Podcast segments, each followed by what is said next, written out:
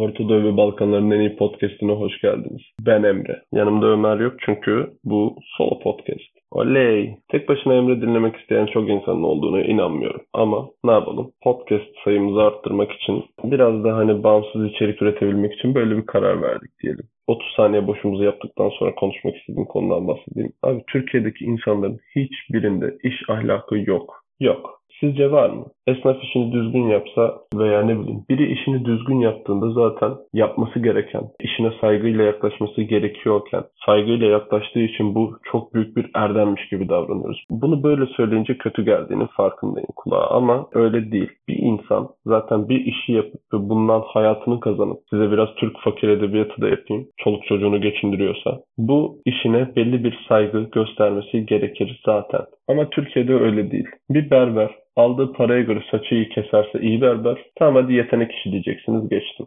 Rastgele bir şey vereyim. Şu an çok popüler olan bir sektör. Zaten benim de bu podcast'i çekme sebebim olan paket servis ve yemek sektörü. Abi bir yere gidiyorsun mesela veya bir yerden paket söylüyorsun. Verdiğin fiyata göre doyurucu ve güzel bir yemek yediğin zaman ne diyorsun? Aa burası çok iyiymiş. Hep buradan söyleyeceğim. Neden?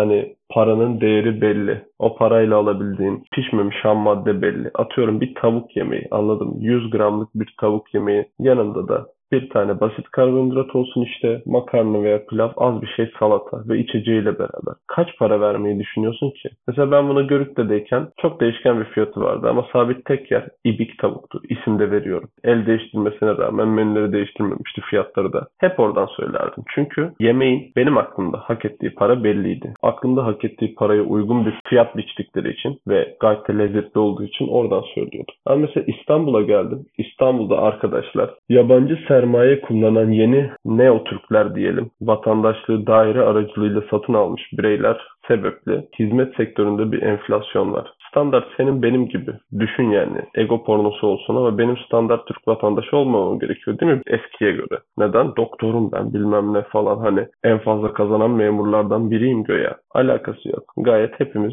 aynı fakirliği yaşıyoruz. Bu konuda bana inanabilirsiniz. Geçen podcast'ta söylediğim gibi veya sosyal medyamda da söylediğim gibi bu işte para yok arkadaşlar. Özellikle gençlikte. Profesör çocuğu gelip bana benim babam çok kazanıyor demesin. Neyse. Hizmet sektöründe acayip para harcamayı seven insanlar olduğu için hizmet sektörü de bu bolluğa alışmış durumda ve herkesi çantada keklik olarak görüyorlar. Kimse de yaptığı işe saygı kalmamış. iş ahlakı kalmamış. Türkiye'den gitme sebebin nedir Emrecan diye sorarsanız gerçekten sağında solunda hiçbir meslek grubunda buna sağlık sektörü de dahil kimse de iş ahlakının kaldığını düşünmüyorum. İş ahlakı kalan bir insan bulduğumuzda ondan dolayı oha abi işte mükemmelsin, kralsın, zarttırı zurttırı diye affedersiniz ama üzerimizde sıçırttırıyoruz yani. Kafamıza sıçacak utanmasa. Hayır abi bir iş yapıyorsan ve bu işten para kazanıp bu işle hayatını geçindiriyorsan bu işe minimum bir saygı duyman zaten lazım. Bunun üzerinde saygı duyarsın. Çok aşırı arşa çıkartırsın o takdir edilir veya edilmez duruma bağlı. Ama bir insan işini yaptığı için bence saygı duymalı mıyız? Hayır. Ekstradan böyle aşırı bir saygı duymamız gerektiğini düşünmüyorum. Ama hizmet sektöründe özellikle benim sütten ağzım yandığı için ismini vermeyeceğim bir restorandan Başakşehir'de sipariş verdim.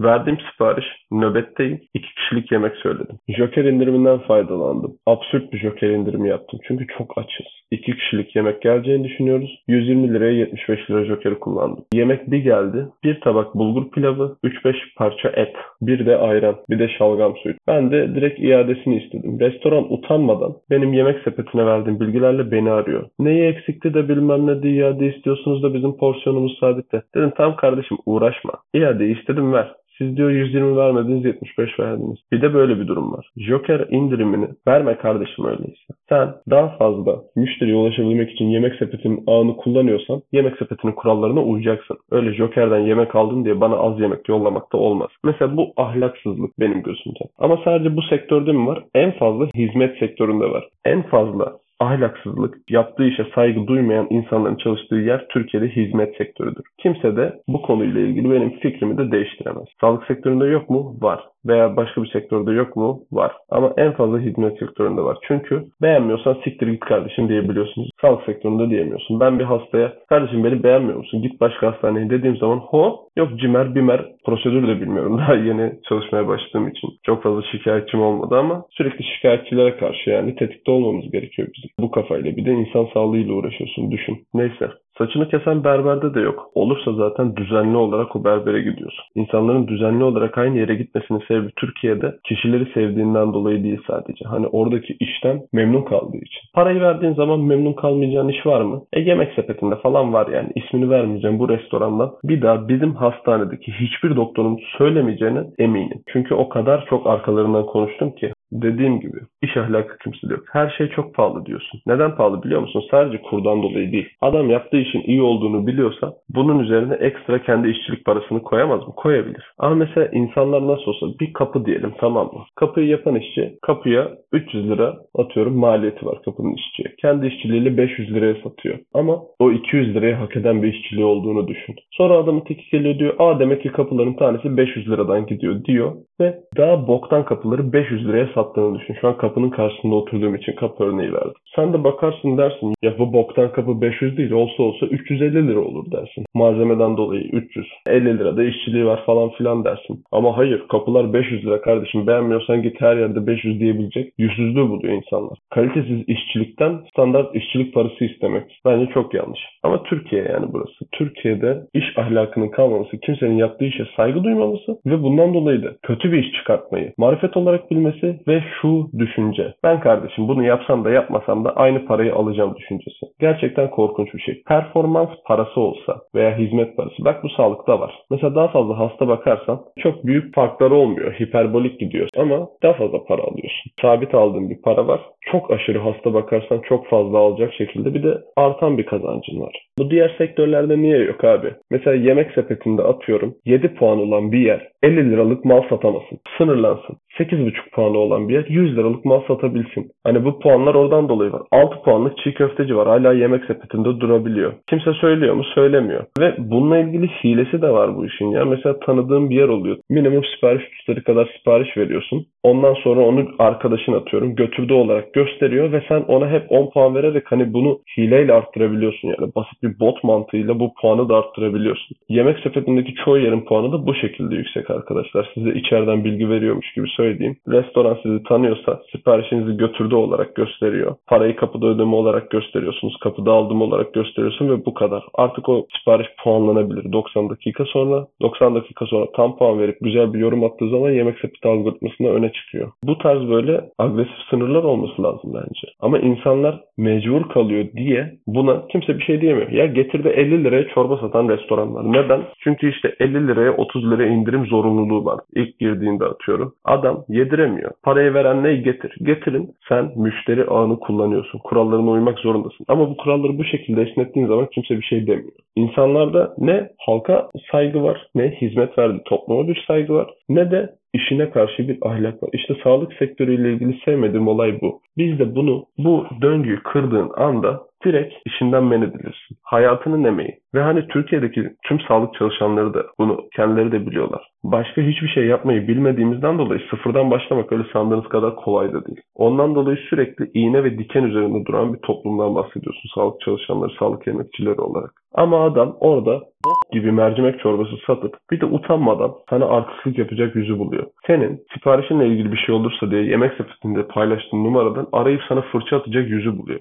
Gel kardeşim yanımda at bir de fırçayı. Ben o zaman sana o fırçayı yedirir miyim yedirmez miyim? Ama yok onu da yapamıyor. Bu özellikle kişisel deneyimden dolayı yakın bir zamanda aklımdaydı. Ama Türkiye'den gittikten sonra hayatın güzelleşmesinin sebeplerinden biri bu. Yurt dışına çıkan arkadaşlarımla konuştum. Sadece para ve alım gücü değil olan sosyal toplum yapısı Türkiye'de insanlar mesela atıyorum senin evinde terazi olmadığını fark ederse mahallendeki esnaf sana 1 kilo şeker diye 900 gram şeker satar. Türkiye'de her zaman kendini sağlama almak zorundasın. Evine terazi almak zorunda mısın? Zorundasın abi. Eğer almazsan çünkü kazıklanacaksın. Kazıklandığında bilmeyeceksin. Bilmediğin için de hakkını arayamayacaksın. Hakkını aradığın zaman ha bir karışıklık olmuş özür dileriz diye utanmadan da böyle yüzüne gelip karşına gelip böyle özür dileyip hatalarını telafi edecekler. Türkiye'deki yapı böyle. Ondan dolayı yani Türkiye'den çıktıktan çıktıktan sonra değişen şey para biriminden dolayı artan alım gücü vesaire falan filan değil. Toplum ve insanın olan saygısı. Ya elin Afrika'sında gezerken bile mutlu olabilen insanlar var. Neden? Ya böcek yiyorsun veya ne bileyim işte artık geri dönüştürülmüş bir şekilde su içerek falan böyle hayatta kalıyorlar ve aslandan kaplandan falan kaçıyor insanlar ama daha mutlular.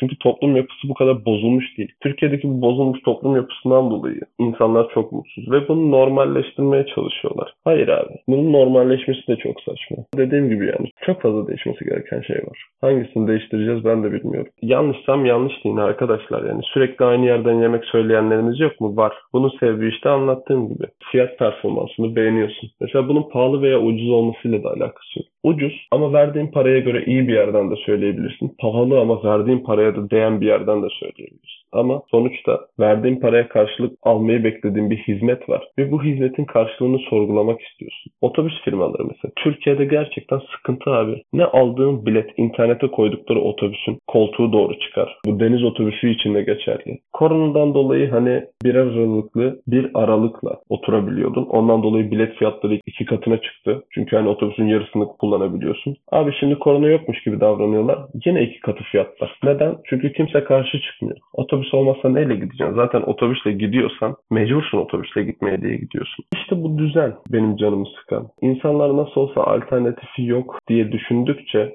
alternatife de çıkmıyor. E çıktığı zaman da insanlar akın akın alternatifine hücum ediyor. Mesela bakın bu martılar ilk çıktığı zaman taksiciler hemen sinirlendi. Neden? Çünkü kısa mesafe yolcular martıyla gitmeye başladı. E abi siz bu kısa mesafe yolcuyu almıyordunuz. Yok martılara plaka takılsın da vergi verilsin. Şimdi bir ton martı uygulaması var. Ve gayet normaller. Daha pahalılaştılar mı? Pahalılaştılar. Neden? Çünkü insanlar alıştı. Hani martıyla kısa mesafe taksiye binecek adam yine daha ucuz diye martıya biniyor. En azından taksiciyle uğraşmamak olmak için. Ama yani Türkiye'deki yine iş ahlakının klasik bir örneğidir bu. Yurt dışına çıkınca gerçekten benim para beklentimden çok bu toplumdaki ahlak mantığının değişmesini bekliyorum. Ondan dolayı refahı Türkiye'den daha yüksek olan bir ülkeye gittiğimde en fazla değişmesini beklediğim şey bu. Mesela gittiğim bir ülkede Türkler çok fazla olursa Türklerle mi takılacağım? Hayır. Çünkü Türkler genelde bir yere toplu gittikleri zaman gruplaşma eğiliminde olup ilk önce kendi içlerindekiler hariç herkesi kazıklama eğilimindeler. Ondan sonra da birbirini kazıklama eğilimindeler. Mesela yurt dışına gidip de Türklerle takılırsanız işte dil kursları için yurt dışına gidenlerin veya Erasmus'a gidenlerin başına çok geliyor. Dil falan da öğrenemiyorlar. Bu davranışsal işte bu ahlaksızlıktan dolayı hep geride kalıyoruz. Bu kafa yapısını değiştirebildiğimiz anda da inanılmaz ileri yol kat edeceğimizin inancındayım ben. Neyse bugünlük bu kadar